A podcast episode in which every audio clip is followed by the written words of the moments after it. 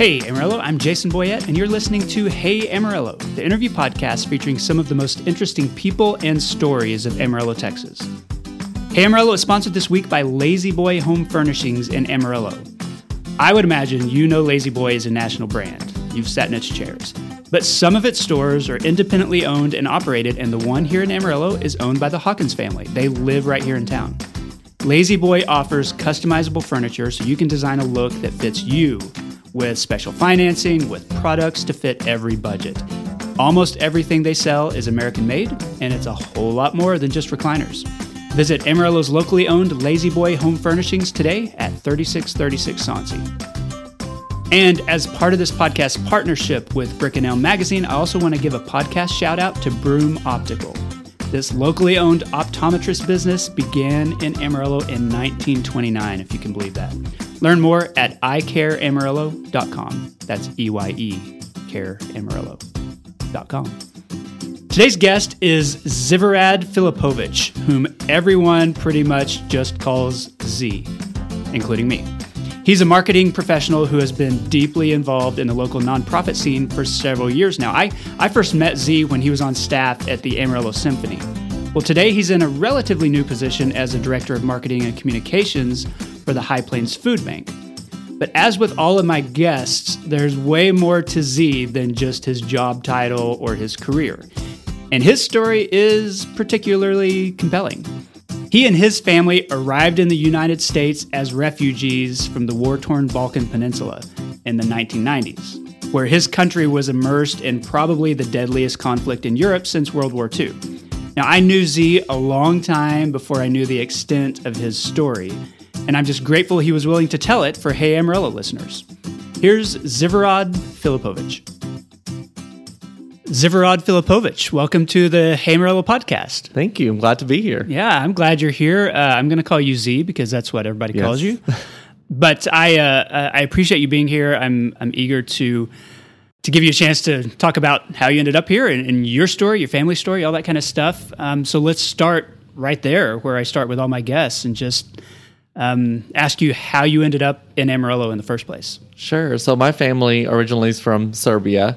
Uh, we were refugees um, from there that came to the United States um, through a program that was offered. So I was originally born in Croatia, Okay. uh, in Vukovar, Croatia. So my family lived there while when I was born. Um, so um, I'm the first child uh, of Okay. my family, and so my mom and dad lived in Vukovar when you know I was a newborn, and uh, there was a war that broke out. You know, former Yugoslavia basically broke out in ethnic Yeah, wars. the whole Balkans Yes. situation there. And so I was a newborn. My family lived in a really rough part at that time. And so they had to leave their home and basically immigrate to Serbia to feel safe. What was the what was the time period for that? so 1990. Okay. So I was born in February of 1990.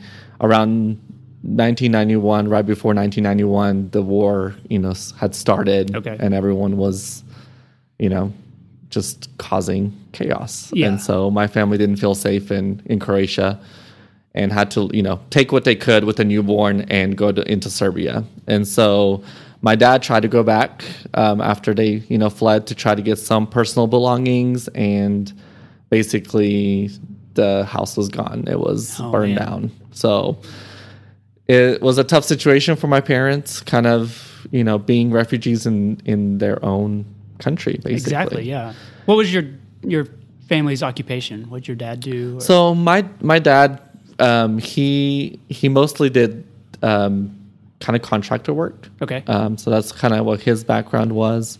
Mom was a, more a homemaker back home, um, so she spent most of the time at you know at, the, at home taking care of the household, okay. things like that. So how long were you in the uh, the refugee camp? w- they fled into Serbia. They got help when Re- Red Cross came in at that time and was there to you know help. Um, and so my family, you know, tried to kind of gather what they could and and get help where they could. And so they actually got help from a family that lived in Serbia that took us in at that time. Um, and then a few years later, um, we actually stayed with my aunt. Okay. Um, my aunt and, and grandma kind of lived across the street from each other in the same neighborhood. So we, we kind of lived in that area for a while. And then my brother and sister came along after that. So 1992, my brother was born. And then uh, 1996, my sister was born. And so we kind of lived from place to place. Yeah. There wasn't really like a home um, because we lived with somebody or we got help from someone to live, you know, to live with them. And so around 1998, 99, my family actually um, lived in Serbia in a back house, kind of like a guest house. Okay. Where it was my sister, my brother, me, and my parents lived in this one room. Wow. With this family that let us stay there. Um, and basically helped us in a time that we just didn't have anywhere to go. And so my parents uh, were able to apply for a program to come to the United States um, that was offered. You know, the U.S. came in and kind of helped out where they could, and so my parents were able to apply to, you know, go through the interview process to come, you know, to the United States. And so we actually were sent. You know, they didn't tell you where you were going to go, so they actually sent us to Dallas, Texas. All right. And we ended up in Dallas, Texas in 1999. Um, I was nine years old, spoke zero English. and so, you know, someone met us at the airport, you know, kind of got us situated in an apartment, got us handled. We lived there for about a year um, in an apartment complex that had other um, Serbians and Bosnians and Kore- like Okay. just people from that part of the the world that were also in that same apartment complexes. It kind of made, made you feel at home. Okay. And then my parents didn't like Dallas very much because, of course, such a huge culture shock Yeah, coming from sure. where we we lived in a very small town. And so my dad actually got in touch with friends that they knew from back home that lived in Amarillo, Texas. Okay. So he came down here to check it out, see what it's all about, and the ne- the next thing you know, we're packing up the car and and moving down here. Um, I, you know, went to middle school here. I went to Sam Houston Middle School. That's where I learned all of my English in Okay. the ESL program, which you know I'm so thankful for that we had that. And Catholic Family Services was actually one of the programs that helped us settle here, helped us, you know, with translators, you know, getting mom and dad into jobs and getting us into schools, into doctor's appointments. And so Amarillo has been home for me ever since then. So, you know, middle school, high school, all of that has been here and it's been, you know, an amazing place to live. Okay. I have some. I have some follow up questions. Sure. Um, how much do you remember? I mean, uh, obviously it's a lot. uh, Yeah. because you were you were nine when you moved here, as opposed to like being a toddler or something. But um, how much do you remember about that? You know that transitional period where you didn't really have a place to live, or you were living in a home with another family, you know, a single room. What are those childhood memories like? Are they Sure. are they good memories? Are they fearful memories? I mean, what what's that like growing up in that environment? Um, I would say a lot of that was fearful. Okay. Um, so I remember, you know, of course, like I was a newborn, so I don't remember, you know, the first part of all that was going on.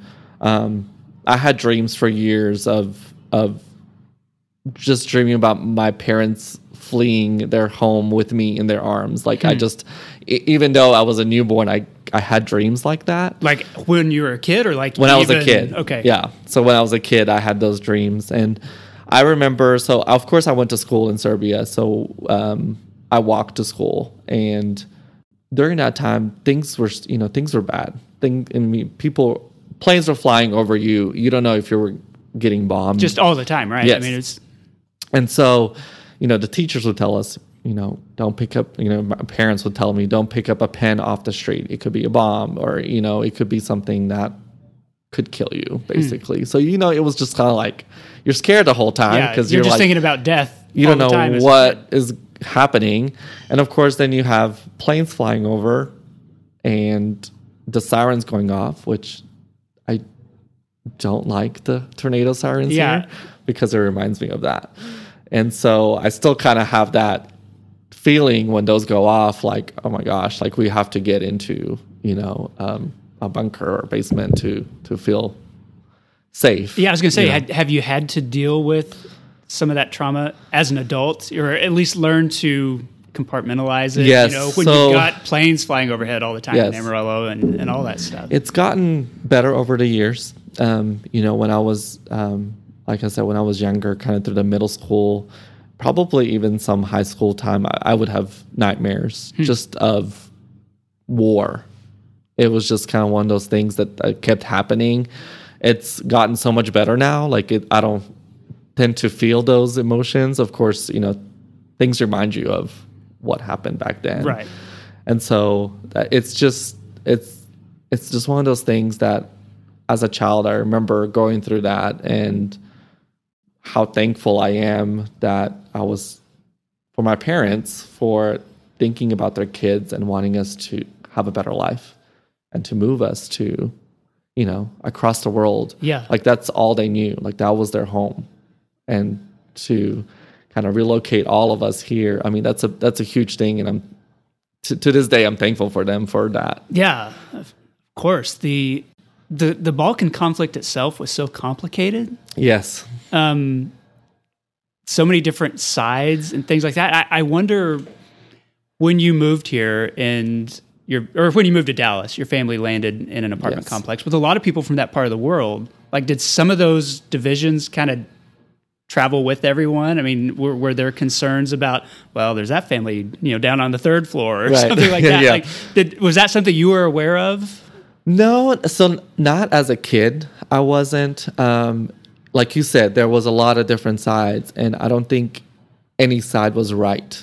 Um just to you know to kill people because of their ethnic origin because they don't believe the same things you believe. I don't you know that was just horrible to imagine. And of course like now as an adult i've seen plenty of movies that have been made back home and things like that that have kind of shown some of the sides of what actually happened and just hearing my parents talk about it Right. but as a kid no i didn't really get a sense of that i mean we my my parents had friends from all over um, what's interesting is um, so my mom is muslim my dad is serbian orthodox Okay. so So that division was right there in your family. you didn't too. see a lot of that. Yeah, so you didn't see a lot of mixed culture getting married back, even back like back then.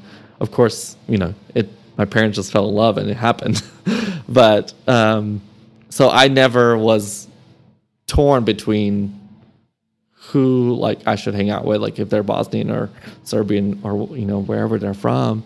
It's like because I had that in my own family. Like my mom is from Bosnia, that's where she was raised. My dad is from Serbia, Serbian Orthodox Church, and you know my mom's Muslim. So it's like it was just one of those things that always um, was was a part of my family, and I never saw division. We were never raised to think differently of the different cultures from where we're from. Was it strange growing up in a multi-religious household? So I mean, never- celebrating Yeah. a lot of different holidays. right I mean, right and so what i what i liked about that is is you know my mom never never said we couldn't celebrate this or that or my dad never you know it was it was always like you know a, a good household that we you know we respected both sides. Um so as a child like you know with my dad being serbian orthodox i got my name from my grandfather. So like you know there wasn't ever like conflict between like what should we name our children? You know Right. because you know it's two different types of cultures. But no we always we celebrated both sides. My siblings and i were all like we're, we all practice the serbian orthodox church. So like um and my mom was never against that. So it's you know that's the path we followed. Tell me about the culture shock, not just of arriving in Dallas, but then arriving in Amarillo um, as a middle schooler, which is a, a hard time, yes. even if you grew up here and speak the language. Um, so tell me like about some of the things that, that you experienced and how you kind of navigated those years. Sure. So I, you know, Dallas spent about a year there, but it was it was a different experience like as far as school went because they just I, I just remember it as being stuck on a computer, like listening to words and sentences, which I didn't know what they meant. Um, coming to Amarillo and um, really being able to go to Sam Houston, I think was such a benefit to me because I was in a classroom with people from all over the world. Yeah, it's a pretty diverse It's it's amazing. And so we were all learning the same thing. Mm-hmm. And of course there was kids from Serbia and Bosnia in the same classroom and we all like got along. But of course, you know, you're sitting there and not knowing, you know, it's kind of funny when you don't know the language and everybody asks you like, how did you even learn English? I'm like, I don't really know. I just was immersed into it. Yeah. And everybody else was learning the same thing. So it's like, just kind of picked it up. But, I, you know, that experience I loved because, you know, I had such a great teacher, you know, Mrs. Lemons, who I, I love to this day. And she's, she's one of my, one of my mentors that I think highly of. But that experience was probably one of, you know, one of the best just meeting people from all walks of life, mm-hmm. basically. And it's like you got to celebrate your culture within that classroom. You were in that classroom all day with the same kids. And so you kind of, you know, grew up with them. And then, you know, you went you went back home and we lived in the like back then there was the Austin apartments. Yeah, And that's where all of the refugees still lived, a very yeah you know? very diverse set of And so we all went back home and we all kind of lived in the same area. So we spent all that time with, with them. But, you know, it I think the scariest experience was when they were telling you, you know, like you're you're done with ESL and now you're ready for regular classes. And you went from a portable to like going into the big halls, I yeah guess yeah but it, so you know i just that was a good time i think you know and um, i'm thankful for sam houston we lived in the fannin school district but fannin didn't have esl at that time so of course i took the bus so taking the bus was a different experience because it's like never really been on a bus How did your How did your parents adjust? I mean, was it? I, I imagine in a lot of situations like that, it's harder for the parents than it is for the kids. It is. because they've got, you know, sometimes forty or fifty years of one way, and then having to shift that. Kids are more adaptable. I mean, did do you have a sense of how they dealt with it? Yeah, so of course for my parents it was harder um, on many levels. I mean, you're talking about they lived their whole lives back home and coming here and trying to adapt to what America is and how you live here, how you work here. I mean, it's it's a big deal. And so for them, the language barrier was harder, just because it it's harder. It was harder for them to learn English. Um, you know, to this day, they they can they can communicate as best they can and they can understand the best they can, but they don't speak fluently. And so that was that was a big adjustment for them. Um, of course, you know, with Catholic Family Services, they got a lot of help with translation for for a couple of years while we were here, because they help you for a few years, and then it's kind of you're on your own. So, I think it was a big adjustment for them to come here and leave their families behind and everything they've known for their whole lives and you know come here and work and you know raise us Yeah. as as kids um and you know really try to um i think they really just try to make a life for us mostly I'm interested in the religious aspect too, because you know, with your dad being Orthodox, your your mom being Yes. Muslim, coming to Amarillo, where there is a very small Orthodox community, there's a pretty small Muslim community, Mm-hmm. Yes. and and much of that community is immigrants or refugees Yes. from all over the world. right Um, were they able to find, you know, a, a satisfying way to pursue their religious faith in Amarillo? So that that that's tough here. Um, so there, you know, there There's like one Greek Orthodox, Orthodox, church, yes. and that's not quite the same. I mean, it's it's closer it- than it's other. It's not. You know, it's as close as it can get, I guess. it's like a Southern Baptist going to an Episcopal church. Right. I mean, kind Yeah. of, but But what's you know, it so they, you know, religiously. I mean, there's really not a place for them to go here to really fulfill that part, the, rel- the religious part. Um, you know, bigger cities now in the United States have built Serbian Orthodox churches, and and there's more of bigger communities out there. Of course, Amarillo doesn't have a huge community of Serbian Bosnian populations, Right.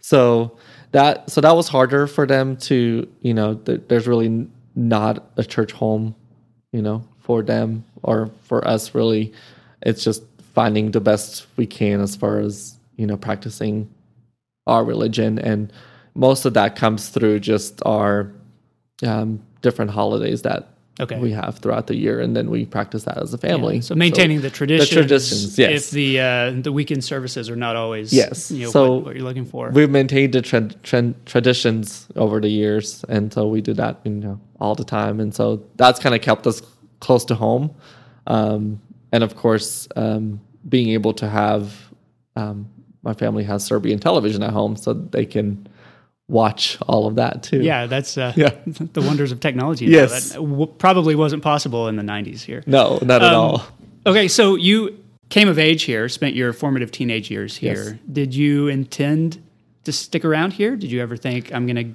go someplace else? You know, so that you know, I thought about it. I there was a time where I thought I was going to end up somewhere else, like Dallas or wherever the wind took me. I guess. Yeah, well, it'll take you a lot of places here. From you, exactly.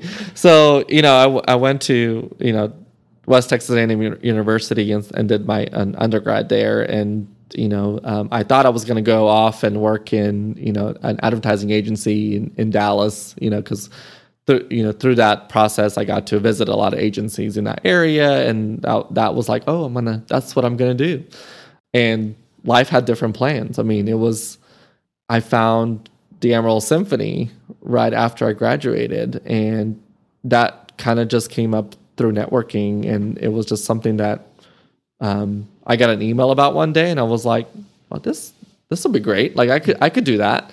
And so um, I had applied, and and that's what you know started uh, my career here was the Amarillo Symphony and being their marketing director, and really um, building um, just my career here with that. With the symphony is is just it happened, and I loved it, and I stayed here, and you know.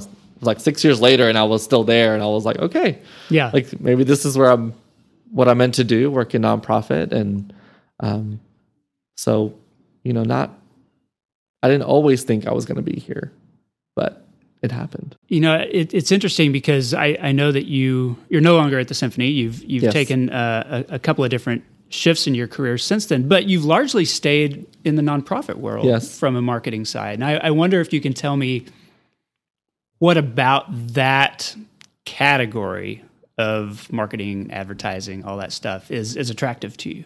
Sure. So to me, um, so I took a little shift and and and thought I was going to go into you know for profit, Right. and then quickly realized how fulfilling my job at the symphony was. And even though i didn't know it i was making a bigger difference than i thought in in just that. And so it matters to me um, you know what i'm doing and what impact i'm making on my community. So for for some reason the nonprofit world was just at my heart. And this community gave so much to me and my family. Um, and to this day i'm thankful for that. And so in a way it's kind of like i am giving back and i am helping others. So um, now i'm with the high plains food bank Right, which And- is still nonprofit, but Yes. like that's very different. I mean, Yes. you're, you're going from marketing music to you know trying to raise Exactly. money and, and get cans of food, Yes. that kind of stuff. so with the symphony it was you know it was also raising money but for a different right, so the arts you know it was it was kind of like you know we need we need arts in schools and that's and i love that and i think it's important what music can do um, uh, you know what music has done for me and it's kind of like a healing thing for me hmm. i love music and it's something that i will always love but the high plains food bank also has a big part in my heart because my family when we came here and needed help we got help from agencies that directly got help you know got help from the food bank Right. to provide food because you arrive here, your parents arrive here with no jobs, sometimes, no prospects, don't know the language. Exactly. Like, that's a very vulnerable position, and It that's is. where the food bank can be very helpful. It yes, and so it. I, I know what it's like to be without, and I know what it's like to go into a store and not be able to buy something you want, and it, that and that's a tough situation for for anybody. And it's and there is you know you, you sometimes feel ashamed, and I know my parents didn't always feel great about needing to ask for help mm-hmm. and and that and and and through the years I've just I've said to myself I don't think anyone should be ashamed for wanting or needing food and necessities because that's everybody needs that. And so nonprofit like nonprofit has just I think I've I think I've found my calling. Like that's that's what I think I'm meant to be and um, something that I really enjoy. It's being able to at the end of the day say what you did to make a difference in your community. I I like this opportunity to talk to you because you are very experienced in the nonprofit world, and yet you're new at the food bank. Yes. And and there's a learning curve, you know, There is. when you join any new organization, especially a, somebody in marketing where your job is to communicate Sure. about what that organization does. And so I wonder um, if there are any things that that you've learned, you know, over the past month or, or two with the food bank. Um, that's been surprising to you, like like as you level up and, and Yes. figure out what you're doing. Like, what what's most impressive to you about what the food bank is is able to accomplish here? There's definitely a learning curve. I mean, you know, going into the food bank, uh, I probably came in with the same sense of knowledge as anybody else that is out in the community right now. Like, what does the food bank do? Yeah, which is like high name recognition, Yes. but like low. What do they actually do? right.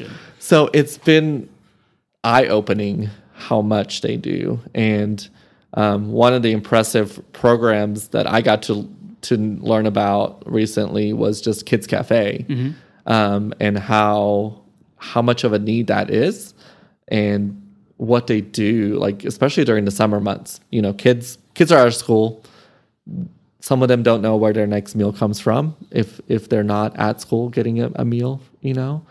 And so that's been one of the most impressive things I've learned just what the kids cafe and that they go out into the community and that in a day they're feeding an, on average a thousand kids a Yeah. day and adults you know they they feed kids and adults that mm-hmm. are in need of food. And so that's been eye-opening but it's just been incredible to see you know all of the different groups of people that the food bank helps because we're in 29 counties. Right, not just in Amarillo, but And all over the panhandle. it's insane. I mean it's it's just incredible to to think that we are making a difference in all of these communities not just potter and randall counties. And so i just um, i think it's impressive you know what the food bank has been able to do just even during covid you know with n- the need being so high yeah, and new people coming in and not knowing where to go to get help and assistance and and you know I just love that and I'm glad that we have the High Plains Food Bank here. What have you learned about local people as a result of working, whether it's for the food bank, whether it's for the symphony? Um, you're dealing with uh, supporters and donors of these various organizations um, that are so essential to how they operate. Uh, I, I wonder if, if you've learned anything about maybe the generosity of local people or the humanitarianism, I guess, of local people in thinking about these needs and thinking about these programs. So just you know just the people that step up and help is amazing. I feel like there are so such a good and giving heart in many of our people in our community and that they're willing to step up and help their neighbor.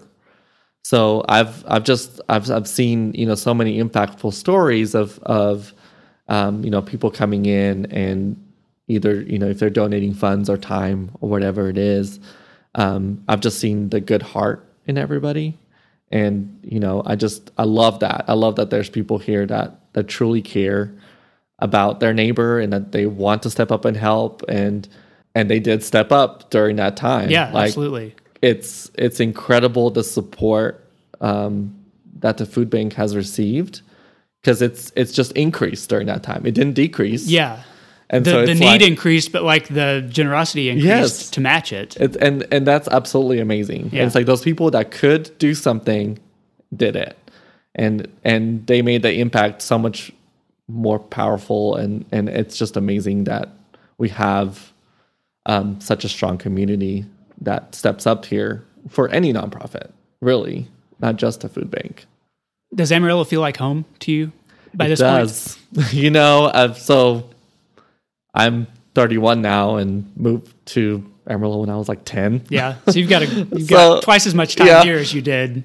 so it's there. it's been it is home and I've gotten to know some of the most incredible people here. Um and I will never I mean I'll never forget the people that have that always stepped up and helped my family when my family was in need and and to this day I still keep in touch with a lot of those people, a lot of my old teachers from mm-hmm. middle school, high school, you know.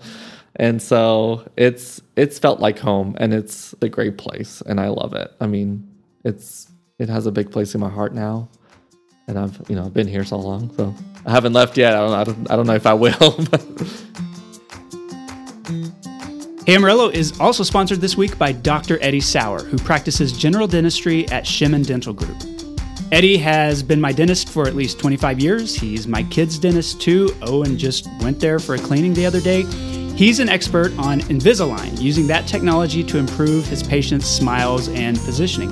Speaking of Owen, my son just finished a stint on these aligners and he's thrilled with the result. We're lucky to have Dr. Sauer's knowledge and expertise here in Amarillo. So to learn more, visit shemendental.com. That's S H E M E N. Hey Amarillo is also sponsored this week by the Texas Outdoor Musical. It's just finishing up its summer season this week. This is your last chance to go, but it's not quite finished entertaining local audiences. The Little Texas for Texas concert is coming up August 27th. It's an incredible night of music to support the Texas Outdoor Musical and the Texas Panhandle Heritage Foundation. The band Little Texas, I, I don't know if you remember, but they were part of the young country movement of the early 1990s. They fused modern rock with country themes and styles. Back then, it was pretty unique. And for their efforts, they received Grammy nominations. They won a bunch of awards. They sold 7 million albums. They were a really big deal, and they're still out touring and performing. The concert is August 27th at the First United Bank Center parking lot. Tickets for this fundraiser concert start at $30, and you can learn more at texasshow.com. That's texas-show.com. Come see Little Texas for Texas. Okay, I'm back with Zivorod Filipovich of the High Plains Food Bank. Um, Z, this is the part of the show I call Eight Straight. Eight Straight is sponsored every week by Panhandle Plains Historical Museum in Canyon. It's the largest history museum in Texas, and its collection includes a segment of rock with camel tracks that was discovered near Channing, Texas. And those tracks are estimated to be from two to five million years old. So they're at one point were camels in the panhandle. Always interesting to me. Uh, you can learn more at panhandleplains.org. Okay, uh, the first question, and, and this is one I've been asking all my guests for the past year or so, is, is what's one thing 2020 or the pandemic revealed to you about local people? you know, with COVID or you know, with the pandemic, um, I just saw um, an increase in our community getting together and helping one another. I think that was, you know, one of the things that stuck out to me, you know, with with with what happened, and um, I just love that. I mean, that's such a positive thing to be able to say that we actually, you know, saw a need and helped those that didn't have what we had. Um, you know, a lot of people lost lost jobs, lost income, and and I saw neighbors helping neighbors, really, and I just um, I just love that I can say that about Amarillo and and what happened. I think one of the things that was most impressive to me uh, was actually with the food bank in those early months when they knew that the need was so big, and then also some of the supply chain issues. It was so hard to get food. Like local companies, food producers, all that stuff, like pitched in and built up the supplies of the Yes, food bank, they did, uh, which is just. Uh, says a lot about where we live and how big a role agriculture and food production plays that they had that stuff but um, just kind of the whole community working from individual level up to uh, corporate level. Exactly, and I love that. I love that we have such generous uh, businesses here that are willing to step up. Mm-hmm. You know, when they see the need, I think that's amazing. What does this area have too much of? So this is I, I thought about this, and I think you know, um, homeless is Okay. is what come came to mind, and it's just it's interesting to learn that we have on average 1700 kids in our school system that are homeless. That that that was a surprising statistic that i learned and i'm on i'm on the board with Guyon Saunders Okay. um, resource center. And so um, i kind of directly see the impact they have on on trying to help you know these people come off the streets and into you know apartments and jobs and things like that. So um, that's something that's always like heavy on my heart is is is seeing someone on the street and not not that they don't have a home. I directly tie that back to my mom's heart because she's always willing to help whoever it is give her last dollar to Right. to someone Well, that needs it more than your family does. knows what it's like to not have a place to live. And so that always, um, that's what I think that Amarillo has too much of is just Is- homelessness. Is that number has that changed? I I feel like I've heard stats that say the homelessness rate or the number of individuals has actually gone down slightly. Um, but I think because maybe it was COVID, maybe it's uh, the reputation of Amarillo as a generous Right. community. Like panhandling has increased, and so you see more people on street corners, even though the actual numbers may have declined a little bit. Right. I, you you may know more about than I do.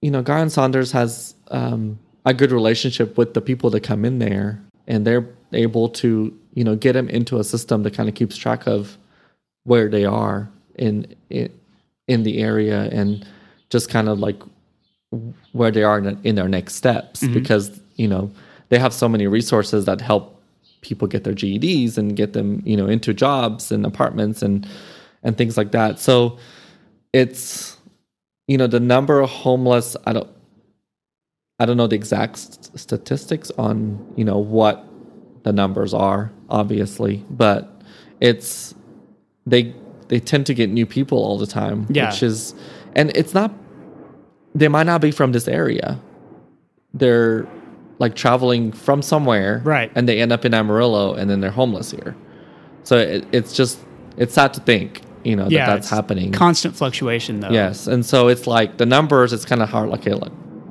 and then you know every year, um, you know there is a um, an event that takes place where people go out and they try to um, find people in these areas that are living um, on different sides of town and Yeah. see like why are they homeless, where they are. So it's kind of we we try to keep numbers just to kind of get an idea of what's going on because it's like every year it tends to change. It's But like- with a transitory population, it's hard to like- get hard numbers. So It is. So um, I love that we have places that they can go during the day and you know hopefully in the evenings. Um, so you know, Guyon Saunders helps with with day shelter, and we have amazing groups of volunteers that come in and and help feed these people and make sure they have a meal. okay, what does this area not have enough of? So vision, I think. Okay, Um, tell me what that means. So I've traveled, of course, and I've been to other cities, and and you know one thing that sticks out to me is that Amarillo is a big, big small city, I guess you could say, and you know I always think that we should have more facilities that can bring bigger names here as far as concerts. And so I think we tend to, when it comes down to voting for a certain proposition or trying to get something new here, um, it's like we, de- we develop tunnel vision and Right. we think about how that's going to impact me, not necessarily how this will impact the community and the future of the city. Um, and I'm a semi young person. So it's like I think about I always tend to think about what what can we leave for the next generation that will better this place. And so that that's kind of my explanation there as far as like vision and encouraging people to think think more broad Yeah. as far as like okay this will increase my taxes just a little bit but what is it going to do as far as the city in the next 10 20 years from now? And what can we bring here that will keep our young people here? Um you know i i i want us to have the job opportunities that people want and that they can stay here for and make Amarillo their home like most of us have made so. I, I heard, uh, I think it was the last bond issue. I heard a conversation between uh, uh, some people in their 70s, a husband and wife, and he was complaining about how he doesn't need any of that stuff. He's going to vote against it. None of that appeals to him. And the wife said, "It's not a vote for you. It's a vote for your grandchildren." And exactly like, oh, and like like kind of the light bulb went off. And I, I think you're right that that small mindedness. Uh, I think the older we get, the more we get attached to that. Yes. and, and it's being able to think past yourself that is so important. it's like in a, and with with those propositions like you have to uh, there's so much that goes gets out on social media or whatever it is but it's like you have to like educate yourself kind of on your own and try to figure out um, you know what what is actually going to happen with taxes or whatever it is because you know there was a lot of misinformation that gets unfortunately spread around and then Yeah. causes people to freak out and they're like my taxes are going up 50% like, right, right. so you know and I, and I hope you know that we could get get to that point where we we think like what is this going to do for you know our kids our grandkids in the future How do you describe Amarillo to people outside this area? to me it's like just being around people um i've always said it's some of the nicest people around that you'll ever meet. Um because like i've had that experience with which is the majority of the people i've met. Um it's like we're a we're a big big city you know if you want to call us a big city big small city. But it's like people there's people here that are willing to help you and and get you on the right path and um just be kind to one another and I, and I love that that I can say that because it's it it's such a such a great place Other than the food bank, your employer, um, what's your favorite local nonprofit? This is hard because there's so many, and every they they all do amazing work, um, and and one that that I particularly love is um, Storybridge. Okay. I love to read, so um, having those little libraries around town, I think this is pretty cool. Like the little books they have just in different neighborhoods that people can pick up and and share with each other. I think that's a that's a phenomenal idea, and um, I'm all, always a proponent. Like you know, everyone should read. I think that's a a, a great way to expand our knowledge and and skill set, and I think they do it uh, phenomenal phenomenal work. Yeah, Storybridge founder Chandra Perkins is a past guest on the podcast. So, um, what's your favorite local restaurant? That's a hard question too, because there's so many, and I feel like Amarillo has such talent when it comes to food, and I feel like we have some of the best restaurants in in our in in our area, and Yeah, certainly the beyond. area, yeah. yeah, because it just it's it's amazing how how many of them are locally owned, which is is awesome. Um, one that I, if I had to pick one, um, Public House would probably be one right. of of my favorites to go to. I've always had great food and great service there, so never had a bad experience. Okay. What's your favorite local coffee shop? Palace, Palace Coffee. Um, I I love the coffee, of course. Uh, I I'll, of course think Crystal and Patrick are amazing people, and they also give back to the community with their cause lattes, and um, love that about their their business model too. Do you have a particular um, location that you go to most frequently? So I used to go to downtown because I work downtown, you know, um, and that's probably the closest one now. I used to go to th- 34th because that was pretty close to where I was, you know, always around that area. So I guess downtown would probably Yeah. be the one Now that I you've moved further mostly go to. Okay, and when was the last time you visited Cadillac Ranch?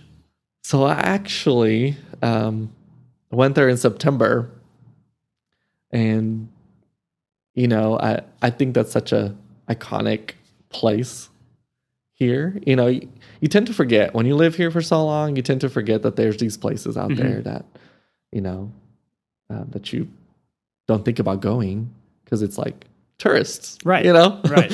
but you know, it's always fun to take spray paint out there and and you know spray some Cadillacs. Okay. Z, that concludes the eight straight questions. I like to close by asking my guest to endorse something. So, what's one thing that you would want listeners to know about or to experience? I love locally owned places, of course. I think that that you know supporting them is huge. Um, one of the places that I recently came to know is because because I went to the Brick and Elm um, launch Yeah. party. Yeah. um, was uh, from Six Collective. Yeah, absolutely. I absolutely love that idea. Um, and I think it's awesome that there's so many local places that we have from Six Collective that houses a lot of these. And it's great that you can go in there and you can shop all of them in one place and and you know get a great gift. I think it's a great place to get a gift for birthday or whatever it might be. Um, so that's you know um, a place that I would love people to know about that don't. Um, if you are in search of a place where you can do all your shopping, Yeah, it's a it's a really unique place because it, um, you know, it, it, you can't er, until this one you couldn't always find all of the creative people and the unique shops and all that stuff in one place. And So it's like a mall for creatives. it is. uh, which I think is really cool. Um, and it might be interesting. Casey Tam, the owner, was a, a podcast guest while she was in the process of just starting to build From Six Collective, like two and a half years ago. Uh, it'd be interesting to go back and listen to that episode and then see like what the realization was Right. compared to now. Um, but yeah, it's, I, I think it's such a cool idea, and I, I'm glad that uh, that she's get getting very consistent traffic, you know, off of I-40, and that that's drawing interest to all of the vendors, all of the artists and stuff. Exactly. It's pretty. It, it's just awesome. I I I love that there. I mean, I I found gifts when I was there just for whatever the next holiday Yeah, is, right? yeah. Stock you always, you always need stuff. So um, that's a that's a great concept and and such a cool place to go to. All right, Zivorod Filipovich, thanks for being on the show. Appreciate Thank it. you for having me. And that concludes the episode. I want to say thanks to Z for the interview. You can learn more about the High Plains Food Bank at hpfb.org. Thanks, as always, to Angelina Marie for editing the show every week and to Panhandle Plains Historical Museum for sponsoring 8 Straight every week. I also want to say thanks to this week's sponsors La-Z-Boy Home Furnishings, Shemen Dental, and the Texas Outdoor Musical. This podcast exists every week because of listeners like you and all the local people who support it financially through patreon.com slash Hey Amarillo. Hey Amarillo's executive producers include Jason Burr, Jess Heredia, Katie Linger, Barbara and Jim Witten, Griselda, Josh Wood, Patrick Burns, Wilson Lemieux, Wes Reeves, and Corey Burns. This has been episode 209. My name is Jason Boyett, and I'll see you next week.